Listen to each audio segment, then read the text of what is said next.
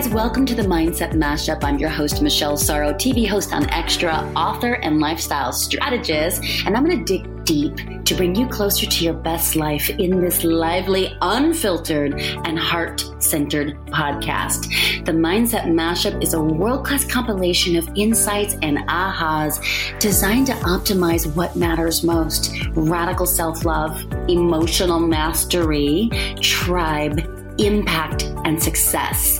Tune in for inspirational guests who reveal the mindset required to bust through the BS that holds you back, and then how to apply those tips and tools to elevate your life, business, and relationships. Are you ready? Let's get started.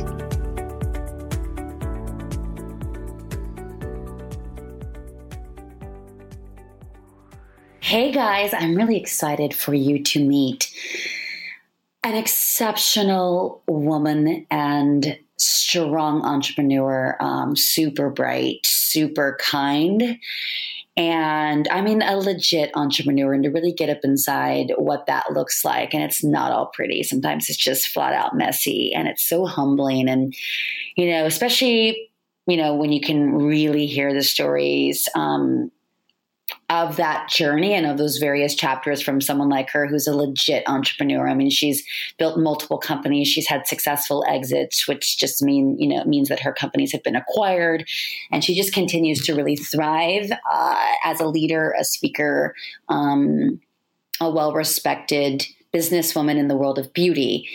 And she's my friend. And it's just so awesome. I'm realizing how um, cool podcasting is right away because, you know, so many of us are busy and we live in different parts of the country and we're just so caught up in our lives and we don't always get the time that we really would love to have with some of our friends. And so, to be able to jump on a podcast uh, together and just share in a regular conversation um, and really reminisce about how we met or you know for me it was just so wonderful like recalling some of those really special memories that we shared together or the things that I really love about her. And we just kind of go all over the place. But at the end of the day, there's a woven theme of someone who's just working really hard and extremely humble and by no means pretends to have it all. And she's truly dedicating, her, dedicating herself to being transparent and really optimizing her life on all levels. And it's just so awesome. So I can't wait to introduce you to my friend, Sinead Norenius Raniere.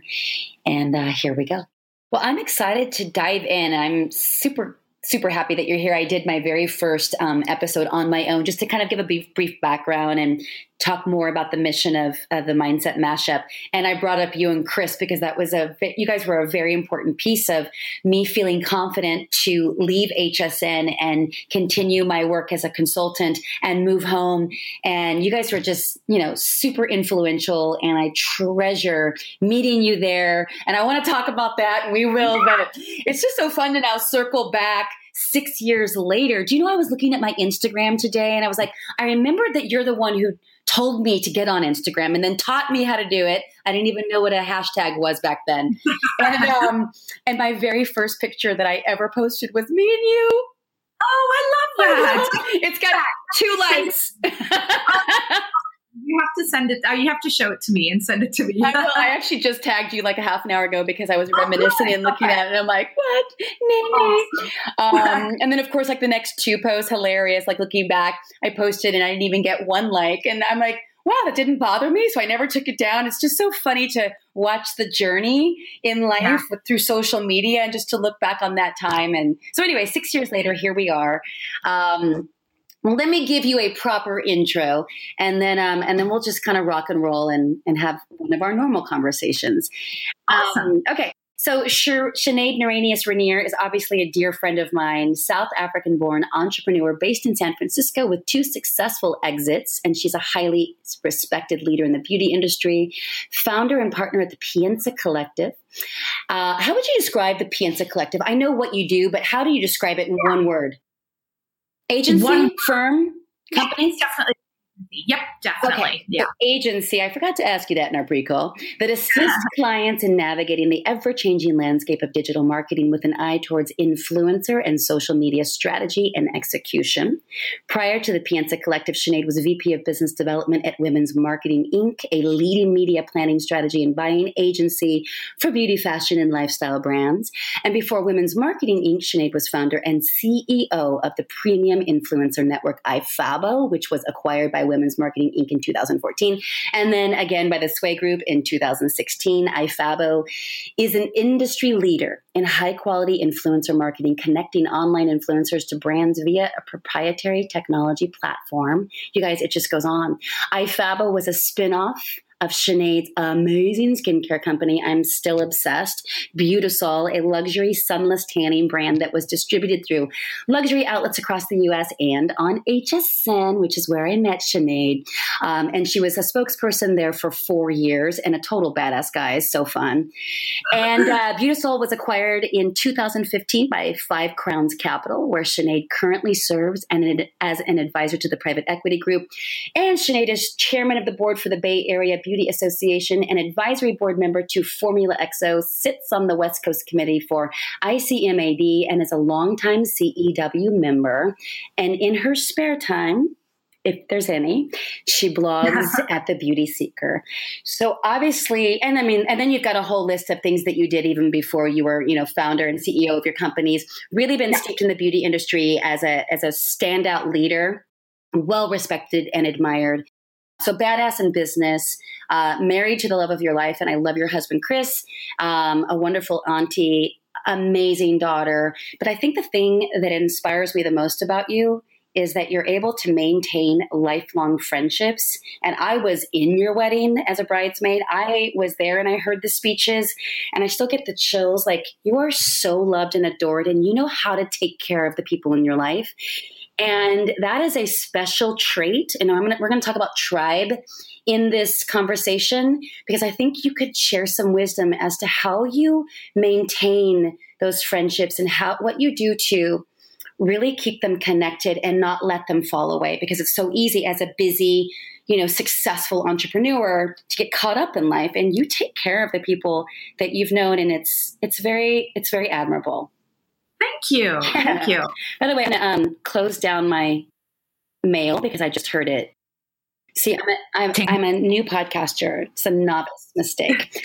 Um, so, yeah, so I wanted to start. You know, obviously, you're super accomplished and amazing at virtually everything you do. And and I know the road hasn't been easy. So sometimes it can look so perfect on the outside, uh, but it's how we navigate yeah. it internally, right? And what are the tools and resources that we go to to bring us back to center or to get us going on the path that we know feels the right, you know, the most right to us. So I just wanted to open with what do you think has been a common denominator mindset tool that you've been able to utilize again and again to keep you on track for this amazing life that you've been able to create?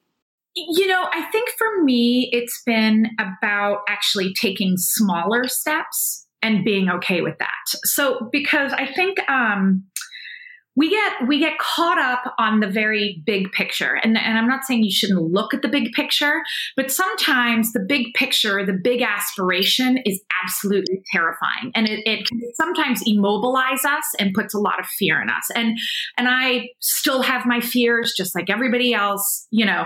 But what i've tried to do is is make immediate little steps um, and just start the forward movement. So, with all of my companies, um, I would say Beautisol definitely had more strategy in it when we started it, but when when I look at iFabo or or I look at the Bay Area Beauty Association, you know, or even the Pienza Collective years ago, part of it, what I've done is always just take the first steps in it's not about a big business plan. It's not about, you know, all these different things that people say you should have in place first. It's really just about testing it, testing the momentum, testing and seeing if people would be interested in your idea or your business.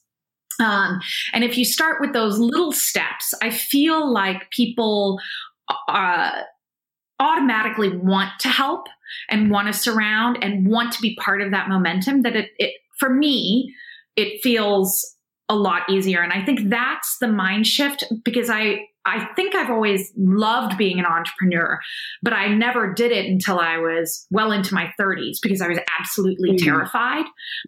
Um, but now that I've gotten, you know, the first couple companies behind me, I'm okay with mm-hmm. it, you know. And but part of it is is just taking those little steps and seeing, you know, and and and you have to make some hard decisions, and not all, you know, the companies that you start or ideas will flush out, but that's okay that's okay. I'd rather start and, and experience a lot more than being hung up on that one big idea that never comes to fruition. I love that talk, talking about taking those baby steps and really just allowing yourself to enjoy the progress and not get so caught up on the big grand gestures or the big sort of you know milestones.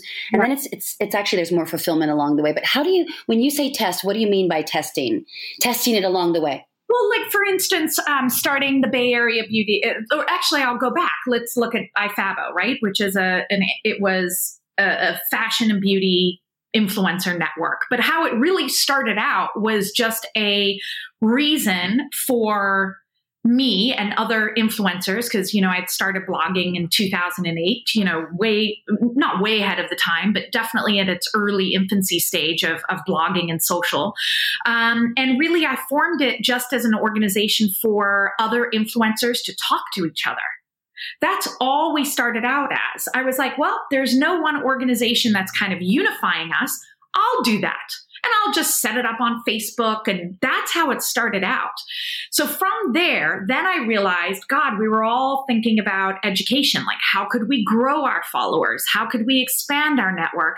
And that's when I started doing education. So bring in Google, bring in Facebook, have them teach us as influencers how do we grow our social networks? How do we learn these tools? So we then quickly started attracting more influencers. We, you know, by the time I sold the company, we had 3,000, you know, across the US and actually in the world. We had a large following and a uh, large group of members in London and, and the uh, Australia. Um, and then from there, that's when we decided to build a, a back end technology platform. But I never went out of the gate saying, I'm going to build a technology platform to do influencer seeding.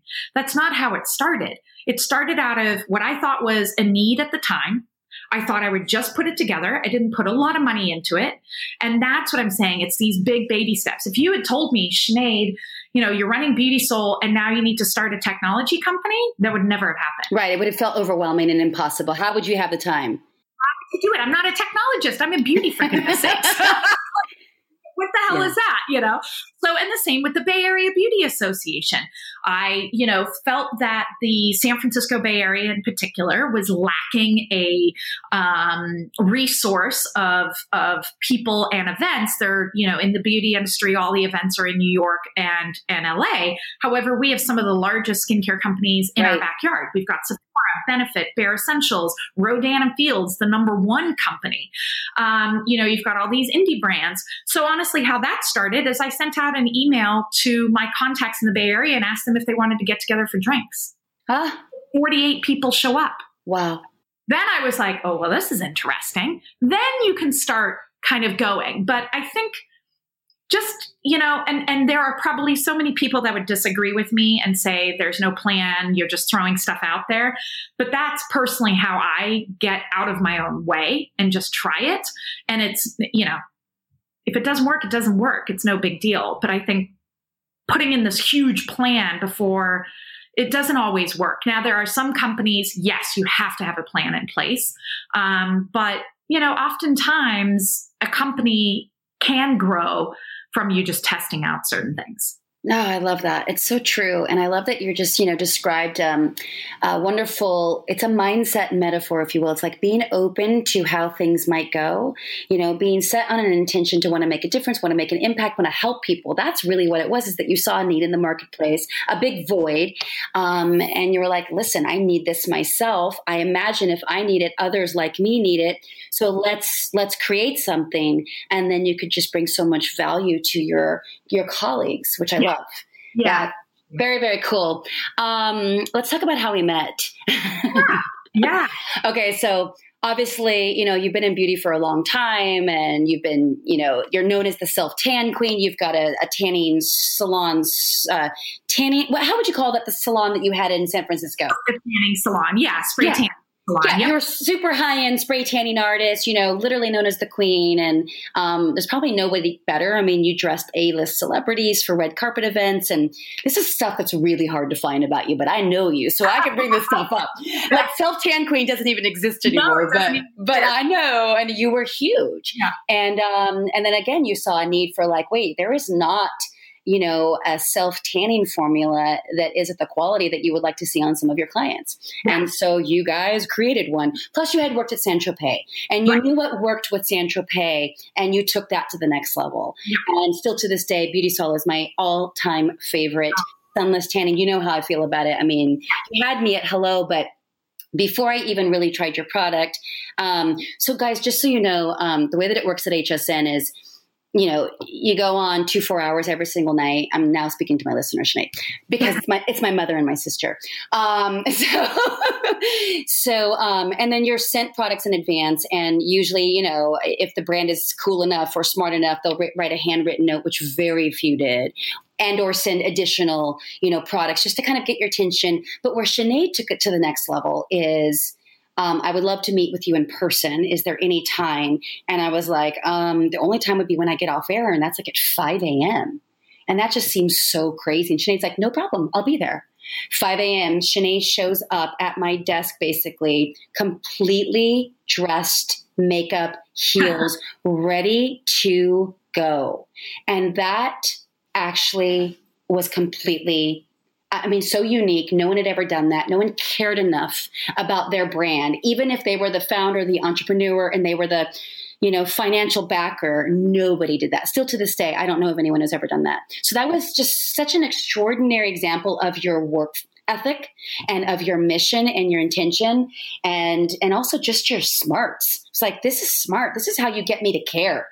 Yeah. Um, and then, of course, finding out that you were from California, you know, that was an easy one for me. And you just had the most lovely personality. I called you pure sunshine in a bottle from the moment that we met. I still feel that way.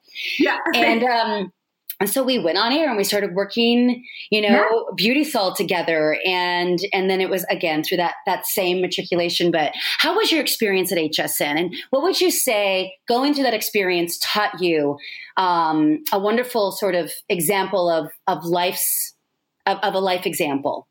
Because HSN was amazing and super challenging. Yeah, I mean it's funny because you you talk about you know you're on this major network that's reaching millions of people. The pressure is on. You've got to move product, otherwise, you're out. Um, and it's funny because that was actually some of the darkest times of my life because I was um, living apart from Chris, from my husband, because I was in Florida, because I committed to picking up any kind of airtime that I could. If you know someone sold out and they needed a product to go in, I wanted to be there, and I was committed, as you said, to to making sure that the network knew I was there and wanted to do everything and anything in my power to succeed. Um, but we were also dealing, you know, internally as a company with some pretty scary uh, times and situations, both on a financial level and then also on a, a partner. Um, investment level. And, um, you know, you, you, talk about having to put on a brave face and not let anybody know going on because you have to portray this this level of success and excitement and all of that but inside you're dying right? You just feel horrible.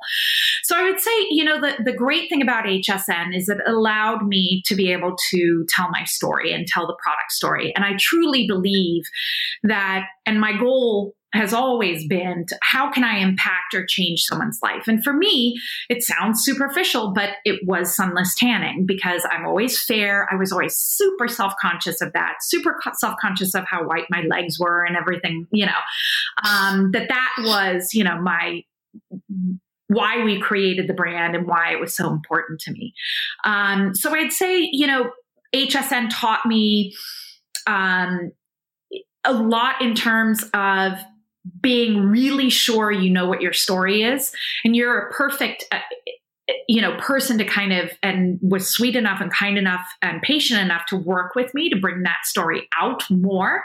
Um, because it really is about how you position your product on hsn or qvc or evine is really so instrumental on how you position you think you know your product you really don't until you go on air um, and that was really eye opening for me because I thought we had it and really wasn't until we went on air that we had to keep changing our, not changing our message, but changing how we talked about things, why it was important for people.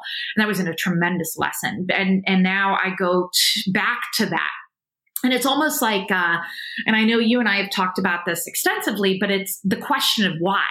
Why should people care? Why do they need this? Why do they, you know, why why should this be a part of their life? Because that's what you're asking someone to do. So right and then, and then, oftentimes, um, in my experience of working with now just hundreds of brands since leaving HSN, um, and then representing, you know, brands every single week at Extra, I come back down to the emotional core benefit, oftentimes, um, which is what you and I would talk about when we were on air. And by the way, you guys should go on air with her one super pale, a beautiful but pale white leg up against one beautifully tanned and bronzed Beautisol leg, and nobody was doing it quite at that level. And it was just, and you were just so cool about it, you're like, look at the blue veins, look at the spider veins, look at the bruises, look at all this stuff that I would probably love to camouflage out. Oh, hi, look at this leg. You can't see any of it.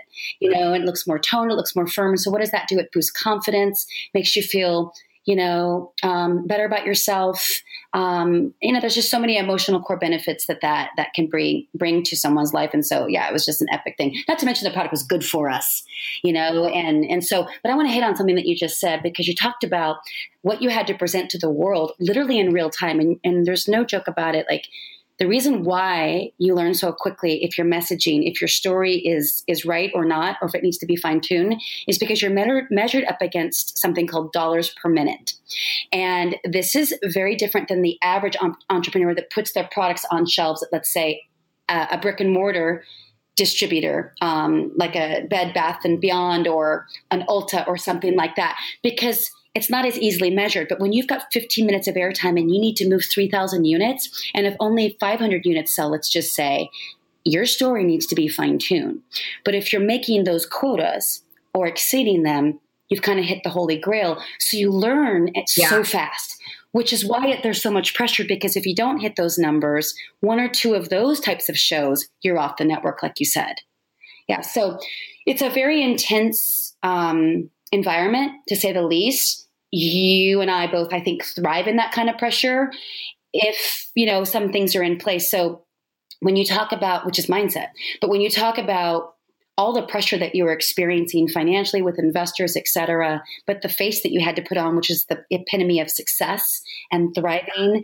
Um, what did, where did you have to go to to download how to reset so that it didn't come off as frenetic or stressed because you in that situation the world can't know what you're yeah. up against that's private right. right. oh yeah i think you do a lot of praying you do lot of i mean you know being realistic i just um yeah, you get on your hands and knees and say, let me get through this. I think, you know, that's the one thing. I think you you have to try and also maintain some sort of normalcy as well, which is why I appreciated appreciated our relationship.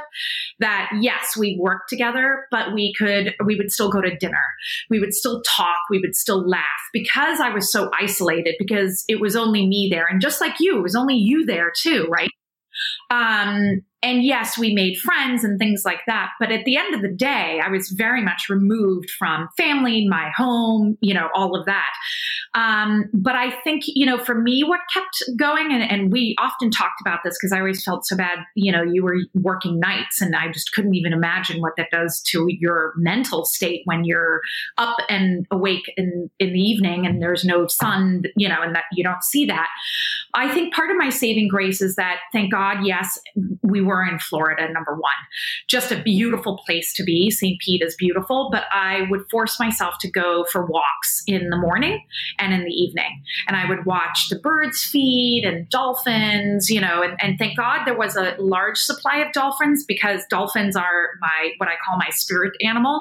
And I always say the universe, I know when the universe is talking to me and things are going to be okay when I see a, you know, when I see a, a dolphin. And I think, thank God, Florida had a lot of dolphins because I just kept saying, okay, the universe is talking to me. Everything's going to be okay. I saw a dolphin Never mind that there's a whole school that lives out there. It didn't matter. So, you know, I think you have to do those types of things. Um, but I'm not going to lie, it was not easy. I mean, I can remember crying myself to sleep sometimes, you know, and just not sure what I was going to do. You know, having that desperation feeling of, holy shit, this could be it. Mm-hmm. No, it's okay. I have um, I've already uh, dropped the f bomb like seventeen times in just two episodes now. you can yeah. be yourself, girl. Um, yeah, I remember us going to yoga classes. I remember you were very big into the gym, and then you got into Orange Theory. And I remember you always taking photographs and posting because at that point, remember you were my um, superhero in social media. Taught me how to hashtag, um, and I do remember you were constantly um, snapping dolphins and the beautiful um, environment of St. Pete, which is um, southwest of Tampa for those who aren't familiar. And it's just a beautiful little town from the very little that I got to see of yeah. it during the day. um, but yeah, and and that that was a really hard time, but you made it through. And I love that you're talking about this your emotional mindset you would calibrate by getting into nature and going and looking for that which filled you up and reminded you that you were being guided. Yeah for sure. Because otherwise, I think I honestly would have lost my mind. You know, you yeah. to believe, and I don't care what you call it, the universe, God, Allah, whatever, call it whatever. You have to have a sense of faith that things are going to be okay, and that there's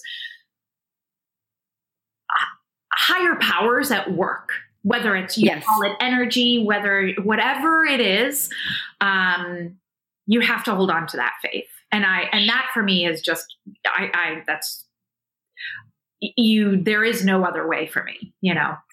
Where did you learn about faith? Who taught you about that? I think my mom. Mm-hmm. Uh, I love your mom. Yeah. Where's Aretha? She's the best. Um, I think, you know, when I look at the situation that my mom went through with my father and us and her taking a very large leap of leaving South Africa, a country that was in political turmoil when we lived there. Um, she was going through a hideous divorce, a very abusive husband, um, and we fled the country overnight. And I think you you see someone that is in a horrible situation, and you're in it too, but you know you're um, was younger, obviously, um, and you see her come out on the other end and still say everything's going to be okay. Everything's going to be okay. Um, and I think that's where I initially learned that, you know, and then you just you you build on it. But it's like a muscle. You have to keep doing it, saying it, believing it, being in tune with it. Um, and don't get me wrong, there's varying fluctuations of that, right? Like, um, as you and I were discussing earlier, I went through kind of what I call almost like a second dark time. So there was that time, you know, that we were in some predicament with our company um, and then you know late last year dealing with some some health issues and um, getting into a really dark space again. And so it's not all perfect and it fluctuates um, but you just have to try and like you said it's like exercise you know and it's I, I do exercise but it's something you have to have to use and trust and keep doing and keep saying. Then it gets a little bit easier yeah, and then the more time that goes by, and this is the beautiful thing about getting older, is that you can then catch it in real time when you're feeling the darkness and be like, okay, I know now based on history yeah. that 100% of the time I've gotten through. Yeah. So I'm pretty certain I'm going to get through this one too. and that is the best part about getting a little older. And so if there was anything that I could imbue upon like women in their 20s or their 30s, it's like, listen, it's going to be okay. Just like your mom told you guys when you were little. Yeah. Um, so when did when did you move to the states? How old were you? Uh, we were. I was 15, I think, 15, 16. So. And you have a brother. Yes, younger. Yeah. So you both came. So your mom fled in the middle of the night. Your mom was a nurse. Yep. Yep. And you guys moved to San Francisco, is that right? Yes. Yeah. Yeah. And um, you had your your aunt. Yep. My your mom's sister. I happen to know this history. You guys, I'm not like researching this. Like I just know this story, but it's such an important piece because that kind of courage and that faith that you talked about, that your mother led by example Yeah. of like leaving her country, leaving her homeland, leaving a relationship that was not at all going to be something that she wanted to set as an example for her children. It was not something that she was willing to participate in one minute longer. No money and really no other resources, no job prospects, just a leap of faith and a knowing that she had to do it. Your mom's a badass. Yeah, no, she is. That's why. Yeah. Oh yeah, you know, It could make me cry. Party, yeah. Yeah. I have to be party and then I stop. I'm like, yeah, well, I have two kids and two suitcases and five hundred dollars. I've got a little more.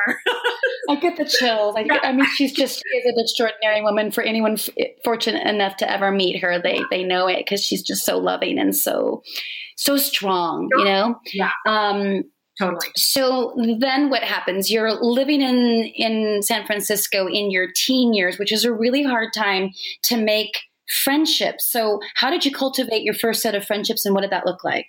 Um, you know, I think it was it was a little tough, but um, you know, you're the new girl, you're, you know, white South African doesn't go over too well when you come to this country, right? As everything, as I said, you know, the apartheid was falling apart, thank God, you know, but um, you know, there was a lot of misconceptions here in this country, you know. Um, but, you know, I think I've never had a problem making friends.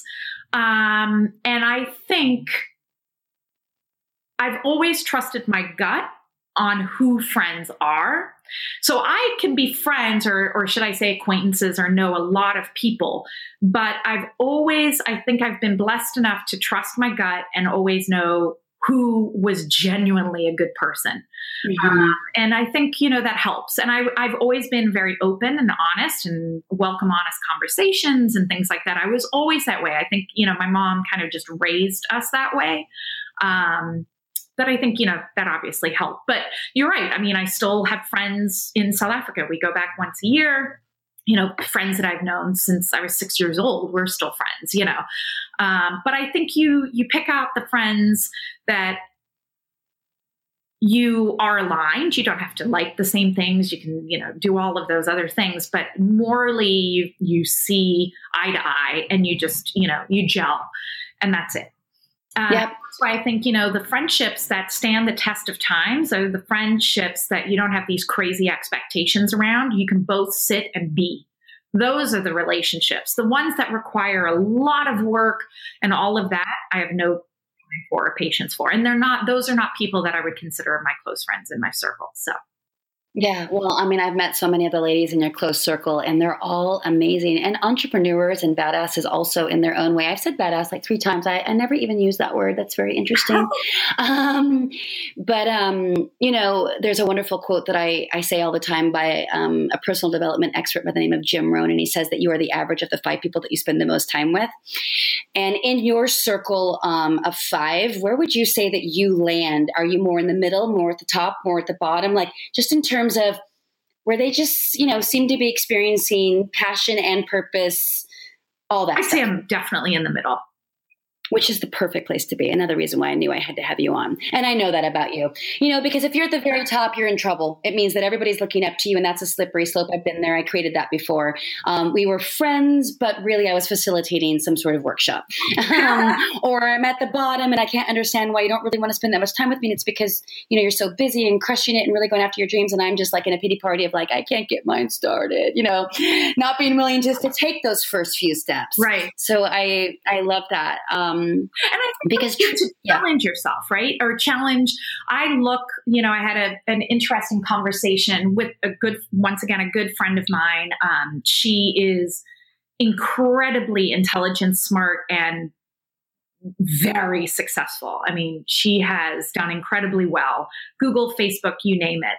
And she's now moved over into venture capital. Um, and I sometimes sit in awe of her because she's so smart, so just brilliant. Um, and it's sometimes uncomfortable but I, but I want to say that in a positive light because it pushes me to to I'm not say emulate her, but but step up. And step up. Exactly yep. exactly. That um you know you have to have and I, I don't even want to say uncomfortable relationships but have those relationships that push you out of your comfort zone whether it's you know spiritually emotionally if you know career wise business wise whatever. Um and i think those that's incredibly important you know I couldn't agree more. It's such an important part of the tribe pillar of um, one of the missions of this podcast. Because if you, for example, are at the bottom rung or the top rung and you need to you need to do some restructuring of your tribe, which is most women these days, if they're really radically honest. Um, then it's like, okay, well, who is living the example of the life that you would like? And for everybody, it's different, right? For some, it's not about killing it financially, but it's like they're they're able to balance being a mom and a wife, a friend, a volunteer in their community, and they actually seem to be able to get rest and take care of themselves and get proper exercise and take care of their health. You know, they seem to to be fulfilled. Um, so maybe that's someone to reach out to and say, hey, you know, I'd love to explore synergies of how we can support each other. You know, you look like you have a lot of, um, you know, happiness and want to just, you know, meet you for coffee or, or a juice.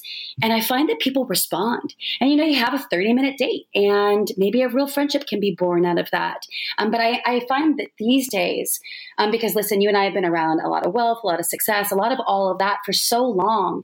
But what I now am looking at and I'm just obsessed with is who's happy? who's actually really happy and not through escape, escapism, fake happy, but really genuinely happy. I don't mean all day, every day. That's impossible. We're human. But I just mean in general. But it comes back to having the tools and the resources. What do we know that we do that makes us feel like shit?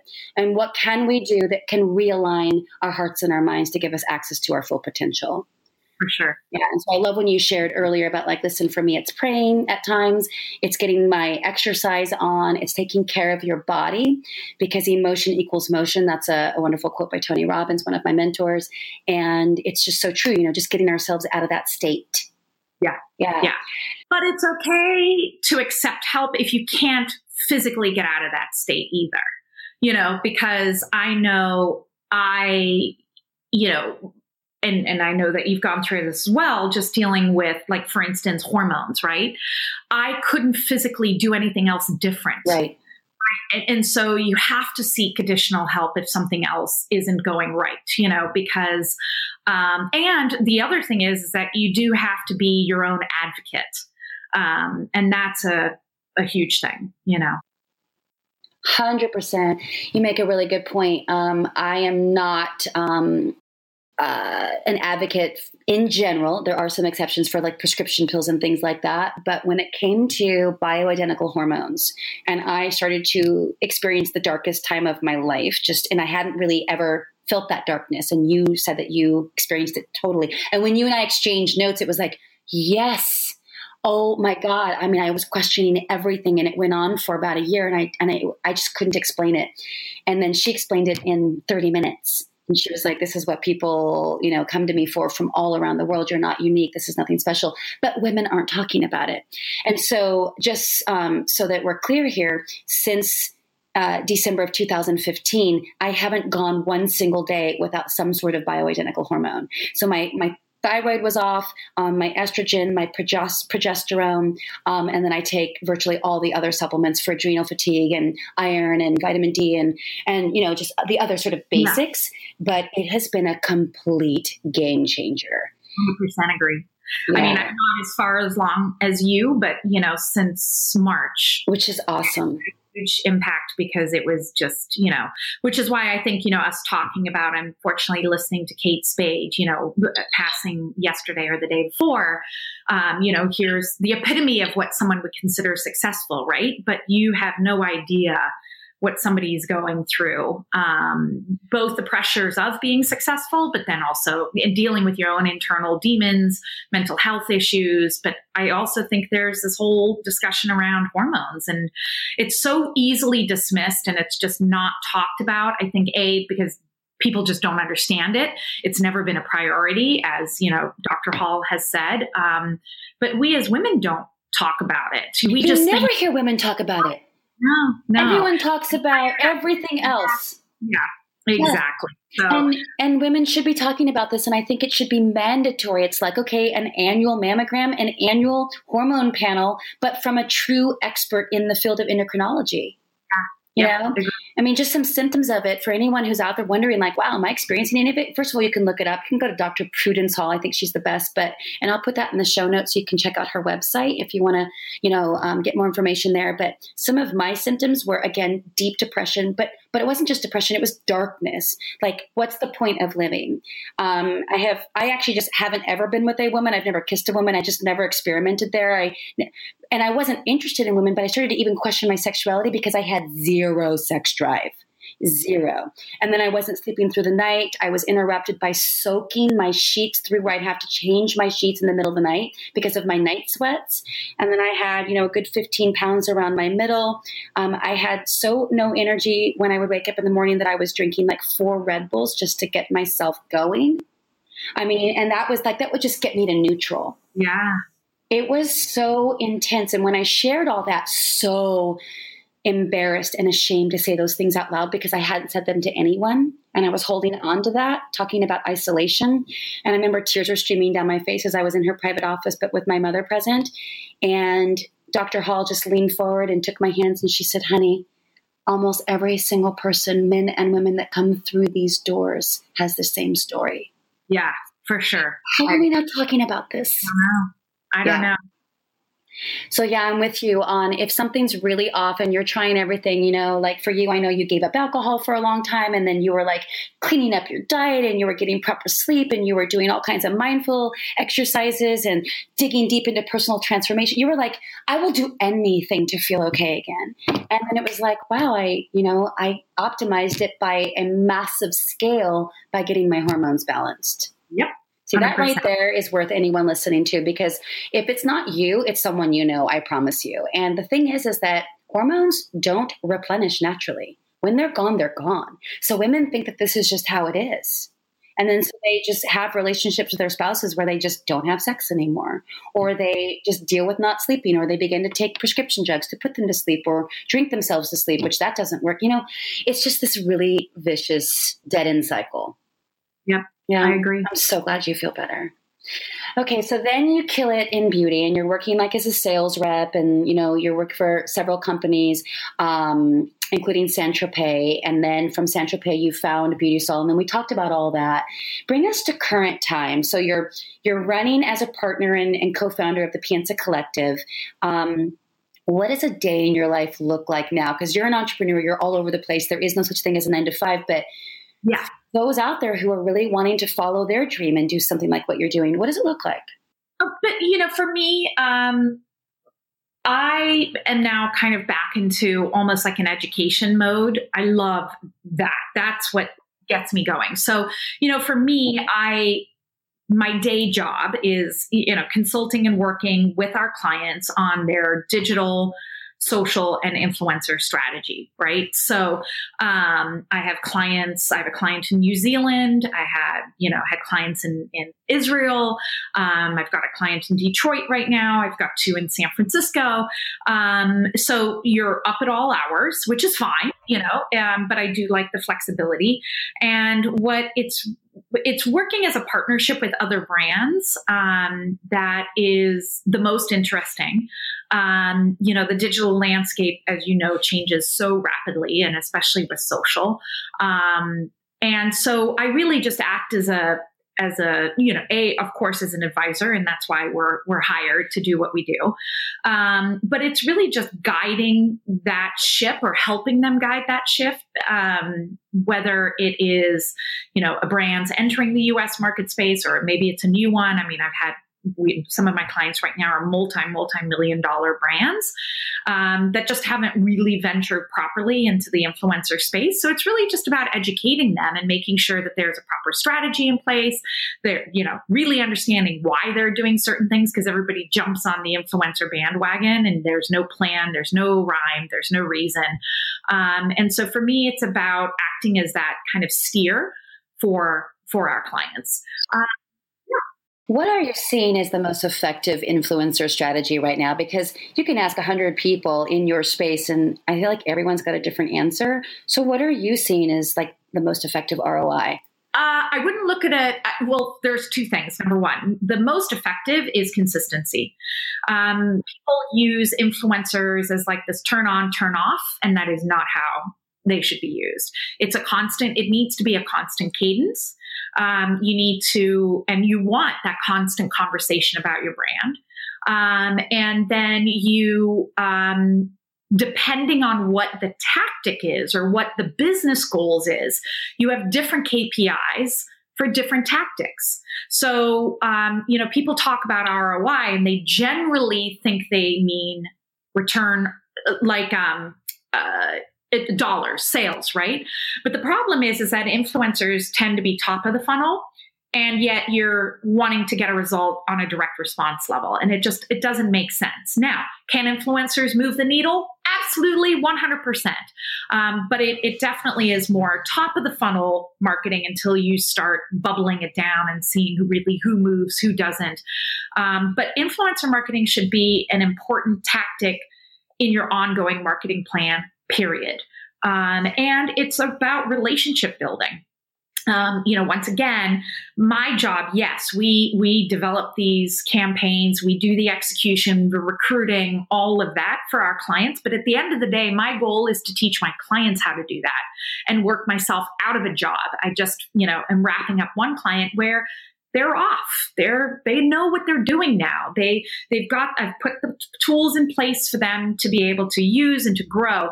But now they understand that it's about relationship building, and that is one of the most powerful relationships you can have. Um, and it's it's recommended also with consumers. That's why social media is so powerful to brands um, because that's the only way that a, a consumer can also feel like they can touch and feel the brand, get to know it, know what it stands for, you know, things like that. But influencer marketing should eventually be all in house, I believe, you know. Um, and as, as, as I said, as a part of an ongoing. Uh, and what platforms are you seeing um, just seem to be the most effective place to reach customers, potential customers? You know, it there are so many t- platforms out there. I mean, there's large SaaS companies that can charge, you know, nearly 25, 30,000 a year to have access, right? Like a, a, single young brand would never have access to that. But there's companies like um, Activate. Uh, there are I honestly don't think if you're if you're starting out in the influencer space, there is nothing wrong with some hard work of you looking and following certain influencers within your category whether it's you know b2b or whether it's you know in automotive or you know lifestyle or in my case obviously beauty um, is having those one-on-one conversations first um, and then you know moving from there. I love Statusphere you know i'm also probably a little bit biased obviously. I, I do advise that company um, they're out of out of florida so I really like Statusphere. I think they're a great, not entry level, I'd say middle middle to entry level um, platform that really helps to uh, provide really engaged influencers to a number of different verticals. Now, when you, how do you define influencer?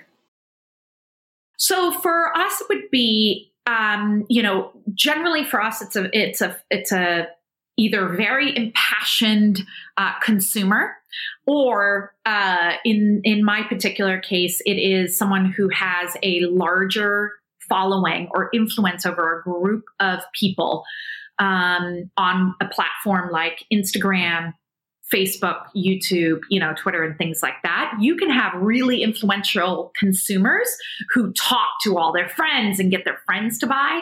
Um, but we're looking for actual content to be created and storytelling. And that's generally where these content curators are, are the influencers.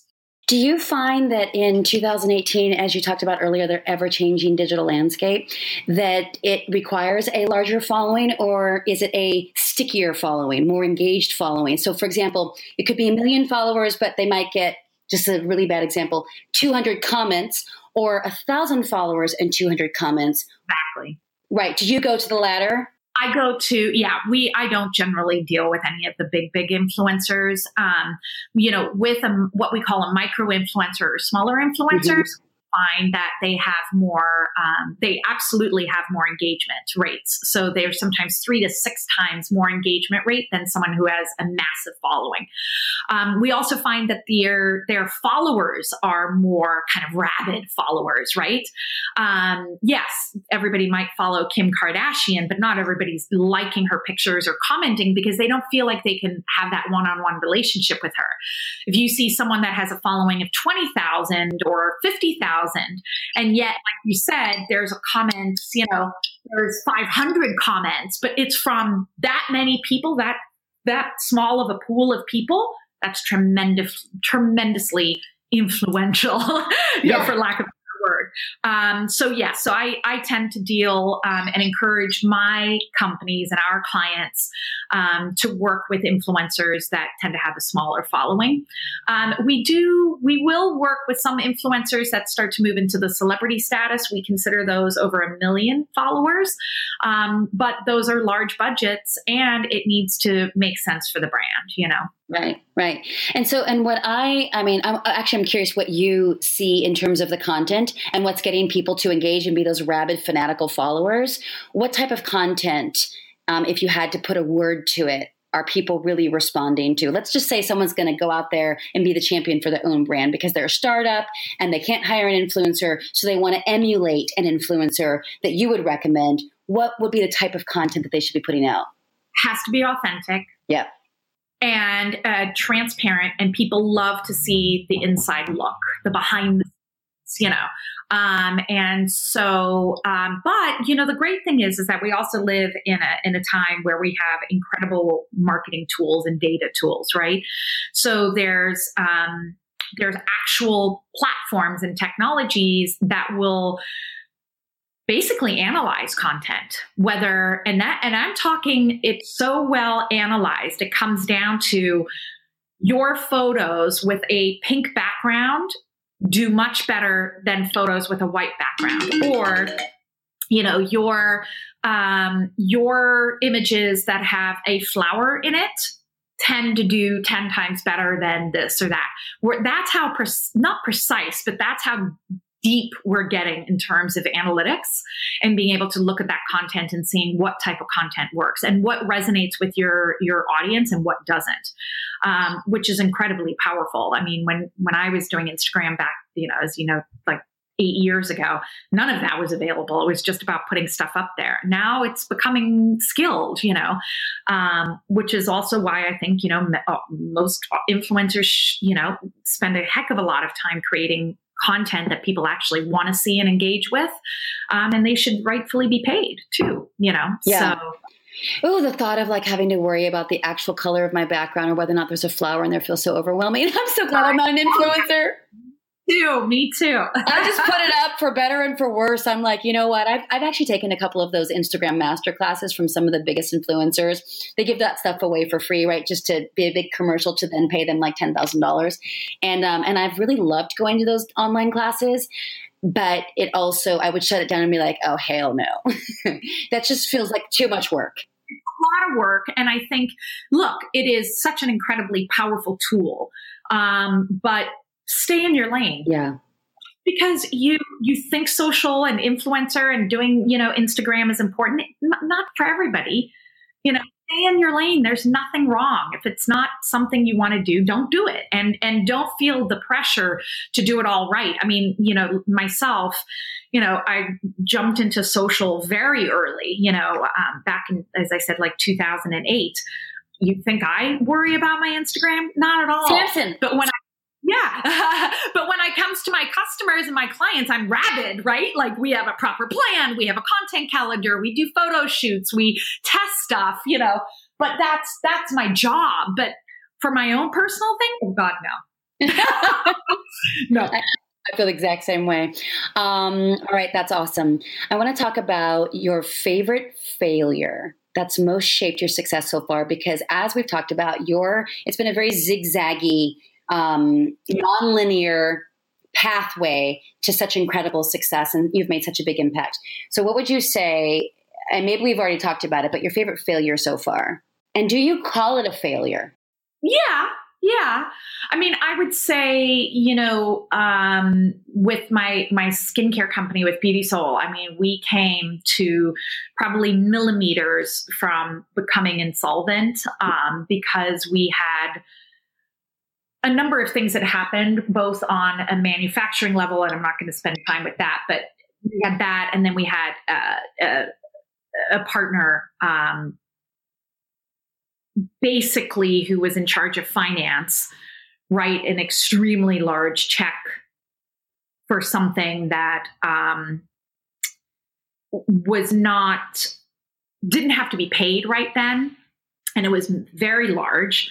And um, we had a rule in place that you know checks over a certain amount had to be approved by two found by two uh, um, founders and, and executives right and he didn't. And so, you know, a yes, he, you know, that was a huge compromise. Um, but what I think I feel the most, I don't want to say guilt, but what I feel was a failure is that I relinquished a lot of the financial insight because I thought he was the expert. And I, and I'm not saying you have to be the expert at everything, but I trusted because he came from the finance world, because he was an investor in our company, that he would do right by us. Um, and he didn't. And so that was a big crushing blow on so many levels. Talk about ego, talk about feeling betrayed trust wise. It's your baby, and now you're worried about how are you going to keep the lights on. We had employees to pay, and I've at HSN, and I've got this order coming in, you know, from to go on the air, and that might be held because bills haven't been paid. I mean, it's just sickening. And I'd mm. say that was probably my most favorite failure it defined me, it pushed me, um, but it made me realize that I had to take better ownership. Funny enough, even though I was an owner, I had to take better ownership for the company as well. So, if you had to do that over again, how would you do it differently? I would have asked more financial questions. Mm. But how would you know to ask the questions that you didn't know at this at that time? I think once again you go back to trusting your gut. Yeah, something was off. Was your gut was your gut ever telling you? Yes. Something was. Oh, yeah, there it is. Know, weekly more uh, Monday kind of regroup with our, our entire team on Mondays, and he just kept skirting around the financials. And why did you bypass your gut? Because you didn't want it to be I'm true. So worried about everything else on HSN, my shipments of bottles and manufacturing and this and that. Um, and for the exact reason that you said, you know, when you feel like you don't know it well enough to question it, then you feel like, should I even be? I mean, that's what's my right to question it? You know, he's the banker. So it's it's just about learning, feeling comfortable with being uncomfortable. Yes. You know, that's been a theme throughout your entire um, interview and through our conversation is starting from the time that your mother you know, took you guys overnight out of South Africa and moved you to the States, not really knowing anyone basically. And it's been getting outside of your comfort zone. And that's such a huge, important mindset tool. And so if there's anything to take away from this conversation is it's, I always look at like what I have has gotten to me to here. And I'm so appreciative and I love it. But if what I where I want is to go there or there. Um, it's outside of my comfort zone because it's called the unknown, right? And that requires a beginner's mind, and that's super fucking humbling. So, where are you a beginner in life right now? Well, there's the physical stuff. So I'm a beginner kite surfer. Uh, you know, I broke my ankle. I'm like trying. You know, I have not mastered that sport. It's annoying. Um, but I would honestly say I don't consider myself an expert at everything because if you start thinking you're an expert, you stop learning. Um, and so I try and push myself as much as I can. You know, one of my my favorite quotes is um, from Richard Branson, and I try and like really live this as as new like even just new clients come along with new assignments And uh, basically, he says, you know, if somebody offers you an amazing opportunity, but you're not sure that you can do it, say yes anyways and learn it later.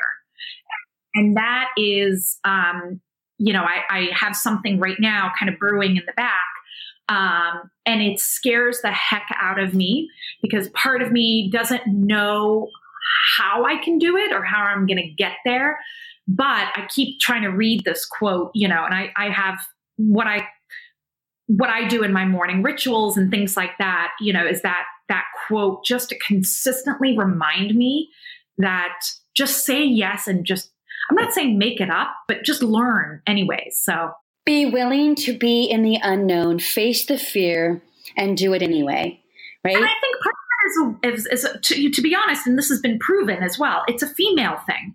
I saw a, a few um, weeks ago, I saw a fascinating, fascinating study come out around the difference between men and women in applying for jobs they found, um, you know, and, and, talking about confidence and how we're raised as women and, you know, men and the differences. And it's not even, you know, that our parents set out to raise us a certain way. There were these cycle you know society pressures. Women do this you behave you shut up you you know pretty you sit up you know all those things unfortunately. And i think we're unlearning a lot of it. But this this one particular um, uh, study that i saw um, and it was just conducted a, a little while ago was men will see a job interview or a job posting and if they make reach 60% of the requirements, they'll still apply.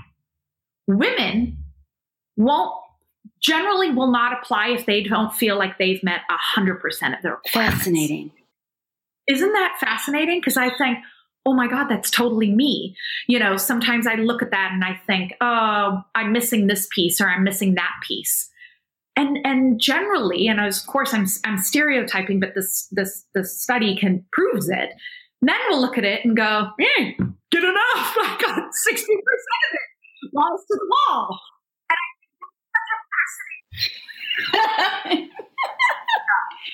no, but see, I experience you so the opposite of what you're saying you typically do. Really? Well, don't let that stop you for whatever this passion project is. Whatever this thing is that feels really big, obviously you're going to just bust right through it and you're going to go for it. I mean, hope so. I mean, you know, I'm also dependent on the, this particular technology of working. That's what we're we're I looking see. at testing right now. If it works, great. And then I'm going to be really like, oh shit, now I really have to go because then there is no excuses. Um, but yeah, I just I think it's fascinating, and I I just you know I'm trying to reprogram my own mind and my own the own way that I was raised. And look, my mom always raised us to be strong and independent. But as I said, even society will put on their own expectations, you know, and I, I, look at my past before, you know, starting Beautisol, that there were other jobs that I either were nervous to or, or didn't want to take purely because I didn't have my degree. And that held me back and guilted me for years. Oh, I remember when you first shared about that. You were speaking at some beauty event, and it was one of the first times that you publicly declared that you got to where you are, and you you actually got very emotional. You started to cry, and you're like, and I had so much shame around not finishing your degree. Um, and then you were just like, but you know what? It, it, makes no difference because here we are. We're almost. You were on a on a panel with other very distinguished leaders in the beauty industry and here you were amongst your peers, but yet you didn't have this degree that you thought would hold you back in the past, but you knew then in that moment it would never going right. forward. It was powerful. Very, I remember very vulnerable, right? Because you've got this conference. I'm at this conference, you know, 300 people plus, and yeah. But I think you know, I I'm so mad at myself that I let that get in my way for so long.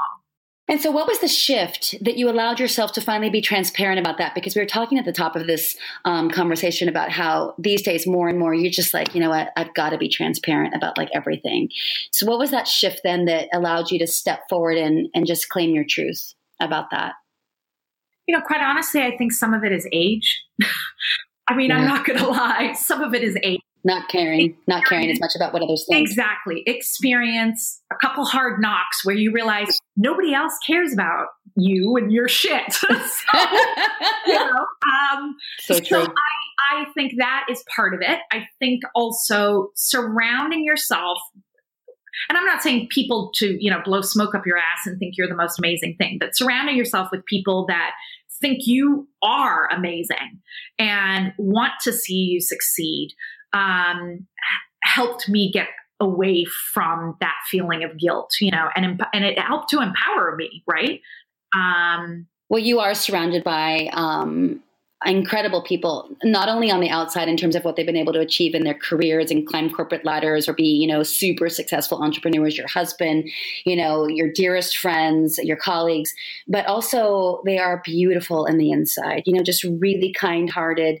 Um, genuine people, and and I know because again, I I sat witness at your wedding, and, um, I watched the speeches, but I've also been your friend since 2012 now, and so I've seen and been a part of these conversations, you're just so well respected and you are admired. And I mean, you inspired me without you and Chris being there at the end of my time at HSN where it got real hard, really, really hard on so many levels.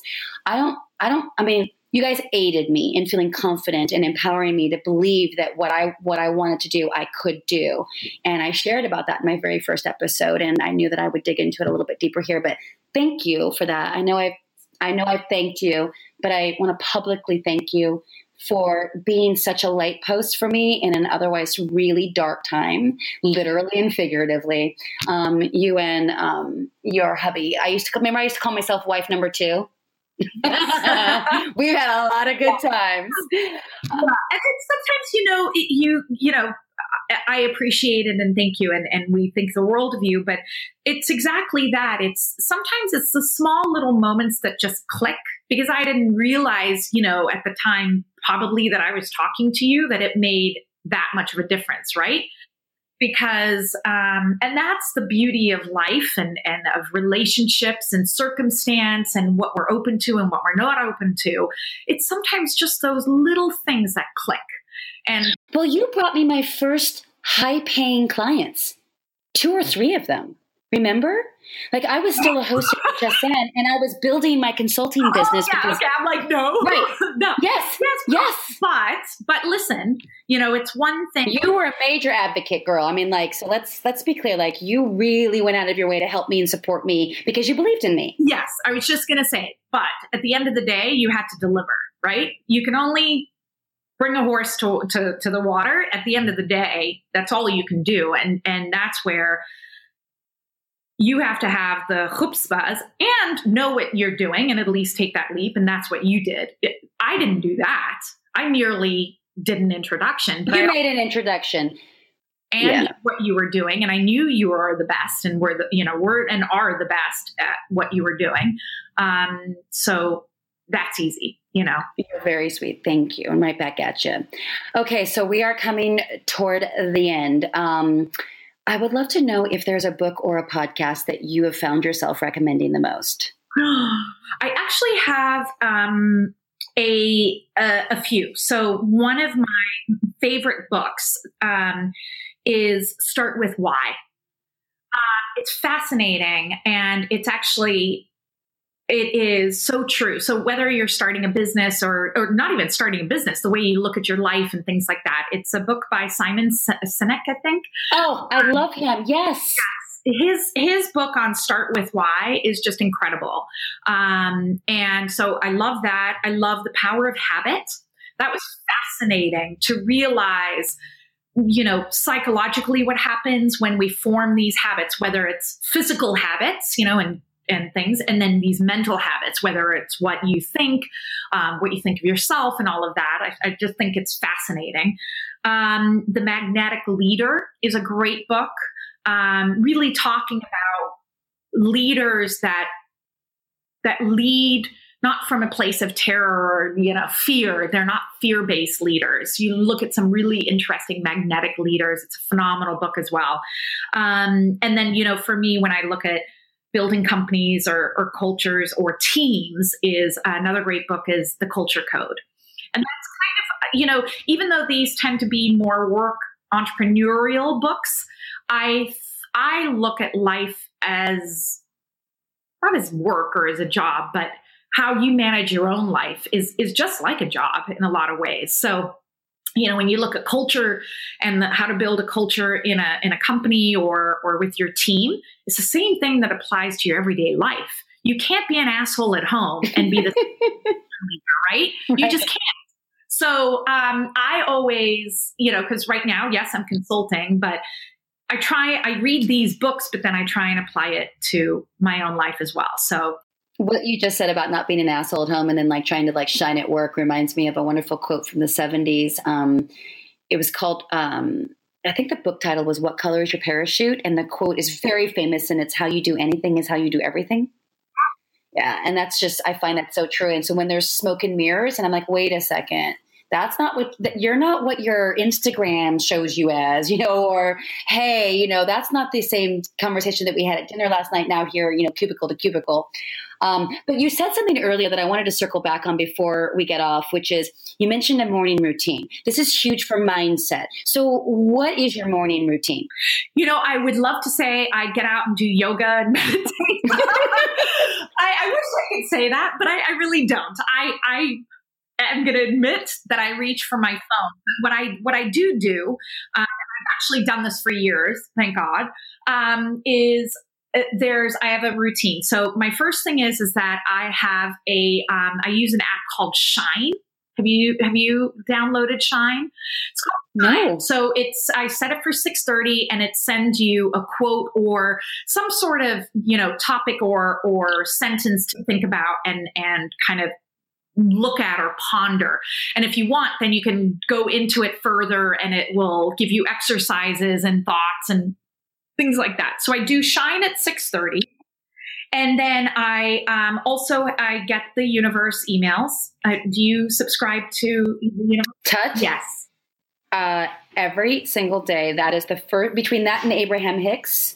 I cannot start my day without I it. I have done it, I mean, for years. I can't even remember when I first started. It's the best. And I love how he personalizes it. And I'm like, yeah. how is he talking to me right now? I mean, we probably get the exact same email. Oh, no doubt. Matter, right? I, I don't care about that. It to me, I read that in the morning. So, and then what I do every year, and, and you know this from from knowing me, um, every year I set up a theme for each year, right? So I'll build out what I want my life to look like that year, goals goals I want to achieve and and what are the key words for that year. And I, I've done it probably the last eight, nine, ten years. And what I do now and have done, I'd say for the past three years, is I write myself an email every day. Well, actually, it's just a calendar alert that gets sent to me as an email.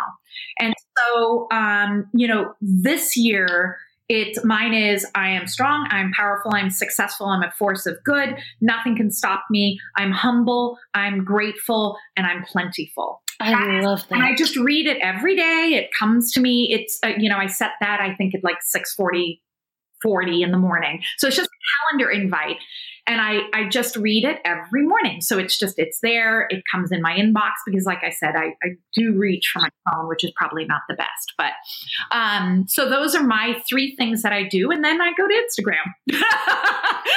it's terrible. That is amazing. I love that. Um, that's a wonderful morning routine. So basically, you're just flooding your mind and aligning it with your heart so that you can go and be super productive in the day and be reminded to what matters most. Yeah, I think it's just a little bit of a reset because, as I said, I, I would love to get up and meditate like some of these amazing entrepreneurs do, and they get up and meditate for an hour before they go to work. I just, you know, I haven't been able to do that, swing that yet. Uh, but it just kind of, I believe it frames the day. I can still be, you know, pissy or, you know, angry at something that might be going on or frustrated with work, but it forces me to do a little bit of a lens correction. Uh, and once again, if you read The Power of Habit, you'll realize why doing those types of things every morning is, is an important thing to retrain your, your mind which is why you know we're talking about the morning routine because virtually every single um, you know mindset master that I've followed since I was a teenager has a very strict morning routine. And yes, you're right. Some do sit in meditation, you know, and, and levitate for like an hour. That's not me either. Um, but I do do the yoga and the soul cycle. That's super important. What I started doing this year that I found extremely helpful, not that you have to do things differently, but I put the phone to bed the night before. So it goes in a drawer in my dresser across the bedroom. And so I can't reach for it um, first thing in the morning. And so I look at my vision board, I go over my gratitude, I hug all my animals because they're all three in the bed with me. Right now, I'm currently single, so we'll see how that works out. but I imagine him there and everyone getting along uh, one but I still I you know I love that. And you know you get it how you get it. Like some people are very digitally um, inclined. And so if if that's your flavor and that works for you and that helps you to reset all the better. I love it. There's no one way for anybody no, no, not at all. Um, I agree. Is there anything that we didn't cover that you um, feel like we should know about you? I don't think so. I mean, this one hour. Miss Transparent. Oh, wait, I know. What's your theme for this year? A, uh, transformation. Oh, I love it. And so, how does that, what does that look like for you?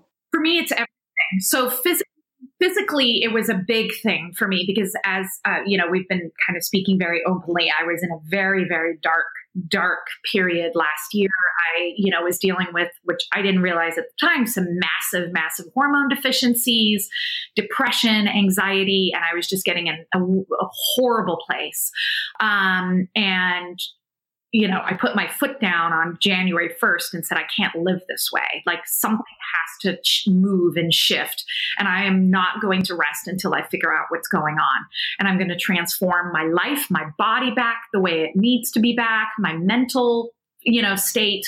Um, so mine is transformation. Um, and I'm doing it quite honestly physically and and mentally um, you know i'm trying i committed to reading more um, and I'm always a reader, but you know, I've really kind of challenged myself um, to to read more.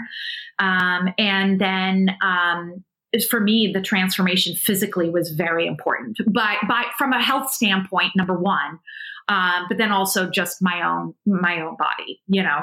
Um, so transform transformation is a big focus for me this year. I love it. I think transformation is so key. And by the way, we could transform every year. You know, that could be yeah, a theme every year. Because right, I feel like anyone who knew me even just six months ago needs to, we need to be reintroduced. Yeah. Because I feel like I'm transforming right now on such a rapid level. And I'm like, wow, if I'm here now where I was, and I don't mean that it's like all that and perfect. I just mean it's better and progress is everything. And yeah. that's where you are. What are you reading right now? Uh, Trevor Noah. I love Trevor Noah. Are you kidding? He's awesome. I'm nearly done. Um, but you know, obviously being South African, I you know, yes. read his, I, I, hear the accent and I giggle at what we went through as kids. you know, even though he's a little bit younger than me, but you know, some of the stuff that he writes about in his book Born a Crime, um, right. I giggle at night, you know, and and but it's also really sad, and you realize um, you know, the pain and devastation that apartheid has or had and and the impact of it now still to this day um, and, and what's kind of left over of it is is heartbreaking you know but he it's an incredible book. I recommend that everybody read it. So what i try and do is a quote unquote fun book workbook fun book workbook. I oscillate you know that way. So that's but i'm about 80% done with trevor noah right now born a crime yeah, your most recent trip was just like mind blowing. And by the way, um, for those interested, you can find Sinead, and I'll g- we'll give you the handles at the end. But your photographs on Instagram are just so beautiful. And your recent trip to Machu Picchu, oh yeah. my god, yeah, I, trail. yeah, yeah, that is physical challenge.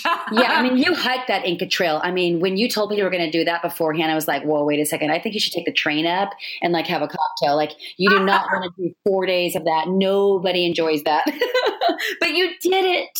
But it was part of transformation. I it was part of transformation. I love it. It was outside of the comfort zone. Um, what is your what is your idea of fulfillment? How do you know? How will you know, or do you know when you're fulfilled?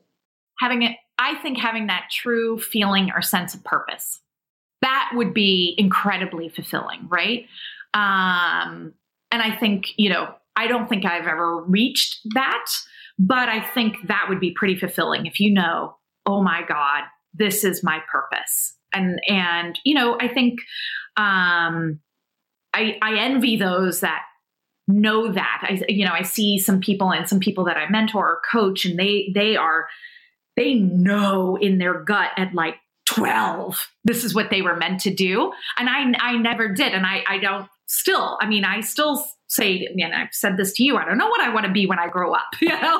Um, but i think that would be pretty fulfilling. It's just knowing this is my purpose. I get a glimpse of it but you know i think for everybody but i would say that what would you say happens that would give you a glimpse what's an example um I would say, you know, for me, when I get to affect change, is the biggest in either people, a light, a situation, uh, a community. Uh, you know, that to me is pretty amazing.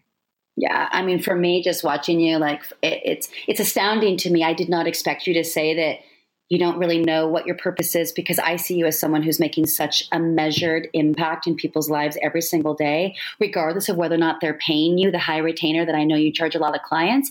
Um, and of course, you take on a lot of small boutique companies. I mean, you're just so open, but even people like me, like you would just share so much knowledge and you were just so willing to um, add value to my life and to so many others because it was your pleasure. It was almost like you're on a mission to serve. So it's just so interesting because that's how I see you as just a woman who's constantly giving. Yeah, thank you. But no, I, I don't know what my true purpose is yet. I'm on a quest. You are on a quest. well, guess what? In the year of transformation, no doubt it shall be found. In the meantime, you have one sole purpose either, right? Nah, I agree. I agree. Yeah, it's so interesting because, like Barbra Streisand, for example. So you were talking about Trevor Noah. Noah. I listened to Alec Baldwin's um, podcast called "Here's the Thing." Like I like to swap it up too. It's not just personal development. Like I love entertainment and politics and world, you know, events and sports and blah blah. Sports is new. I like I like certain sports, but um, but he had Barbra Streisand on, and this was so crazy amazing for me. I'm listening to their whole interview. They're eating at her house like food and soup, and it's like really kind of loud and slip smacky, and but it's like it feels like I'm in I'm at the table. It's just so her, and she says to him, and she's in her 70s, right? She's so iconic and she's so well decorated with every award you could possibly imagine. And she says that she doesn't feel like she ever made it and that she's actually, in fact, a failure because she didn't succeed as an actress in the way that she thought she should. Wow. Right? Wow. I yeah. Yeah. So so then I was like, okay, like if Barbra Streisand can say that and yet she's made such an impact on the world, then we yeah. really need to let ourselves off the hook because this is just a bullshit epidemic that a lot of us are believing. Like we yeah. need just to trust that what we are doing is enough. Yep. Right. And just connecting 100%. with one another and keeping it real off screens, making time to connect in person, which I know you do. And that's why you have the friendships that you've been able to maintain and take care of for so many years. Anyway, you're a beautiful inspiration, my friend. And I'm oh, so happy that you're feeling better and that this year is transformation. Um, it's an awesome time. Yes. So thank you, Hannah. I so appreciate it. And I'm so excited for everything that you're doing too. I'm proudly looking and cheering from the sidelines You're here. so sweet. Well, listen, how can we find you? For anyone who, if they have a question, they want to reach out or want to follow you, where can we find you? Um, on all platforms, I'm Sinead uh, at Sinead Norenius, and I know it's a, it's a handful, um, but it's S I N E A D N O R E N I U S, um, or the Pienza Collective.com. Awesome. Well, we'll definitely look for you there and we'll put that in the show notes. But thank you, my love. It was such a wonderful conversation. You too. Mwah. Talk to you soon. All right. Bye-bye. Bye. Hey guys, thank you so much for listening. If you liked what you heard today, please share it with a friend and head on over to iTunes and leave me a review. That would be so appreciated. And if you want to reach me directly with any comments, questions, or feedback, I'd love to hear from you. And you can do that directly at themindsetmashup.com. Thank you again, and I look forward to hearing from you.